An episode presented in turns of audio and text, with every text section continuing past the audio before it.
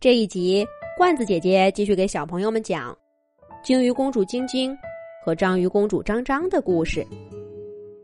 须鲸公主晶晶认识了章鱼公主章章，成为了好朋友。两个人在大海里快乐地玩耍。这一天，章章对晶晶说，要带她去海底玩。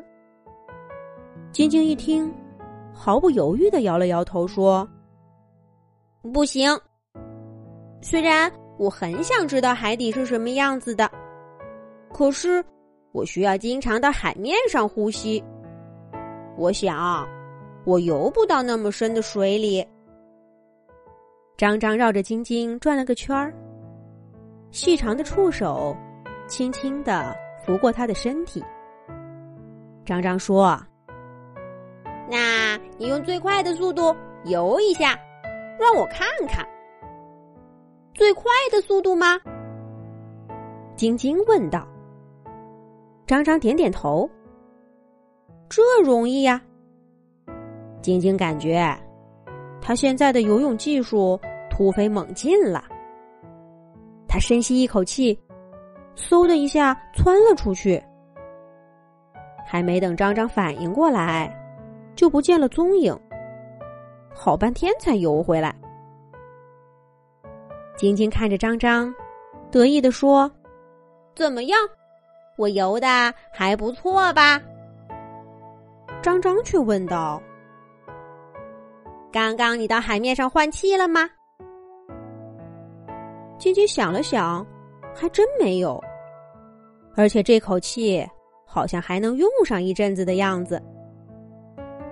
章章说道，所以说嘛，哪有那么容易气就不够用了？海底可好玩了，你去不去呀？晶晶犹豫了，可是她往下看了看深不见底的海水，还是摇了摇头。这件事需要的勇气可比离开家自己出来玩儿要大多了。章章看着晶晶的样子，也没再勉强她。不过接下来的日子里，章章常常会消失一段时间。问他呢，就是笑嘻嘻地说，我去海底了呀。哎呀，晶晶，你不去真是太遗憾了，你不知道海底有多好玩。当然了，章章对浅海的一切依然有着浓厚的兴趣。他喜欢看晶晶喷水柱，跳出海面表演体操。虽然把头埋在水里，其实也看不清什么。他还喜欢在珊瑚礁小社区伪装成一条毯子，吓唬来往的动物。就像当初他帮着晶晶吓跑那只小虎鲸一样。跟晶晶不同，章章长得很快，他的身体似乎每一天都在发生着变化。这一天，晶晶和章章在暖暖的海水里游泳，游着游着，章章就不见了。准是又到海底玩去了，晶晶嘟囔着，他又得孤零零的等他的好朋友好长时间了。如果还在家里，绝不会孤零零的。家里有许多的须鲸，就算是睡着了，都很难安生下来。晶晶有点想家了。哎呀，章章这个家伙，怎么还不回来？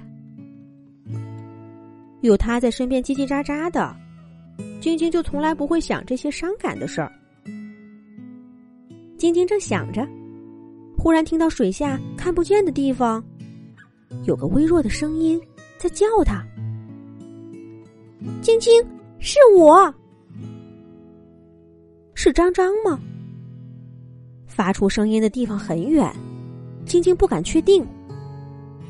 晶晶，救我！那个声音又响起了，这下子晶晶不敢再犹豫，她冲出水面，深深地吸了一口气，一点一点地向大海深处潜去。晶晶从来都没有去过深海，她有点怕，但是张张若隐若现的声音既让她觉得不安，又给了她勇气。为了救朋友，晶晶管不了那么多了。越往下游，周围的光线就越暗，晶晶的眼睛几乎不管用了。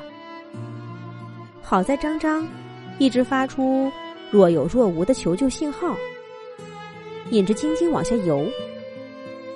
她游得很快，而且能感觉到张张就在附近。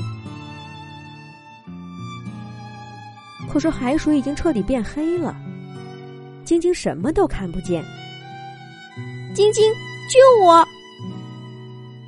张张的声音忽然变得很大。他在哪儿呢？晶晶正在着急。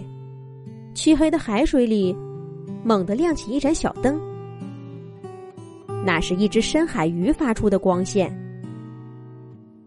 借着这点光，晶晶看见张张正被一条大鱼纠缠着，他的八条触手拼命地收缩向前游动，可是能看得出他快没力气了。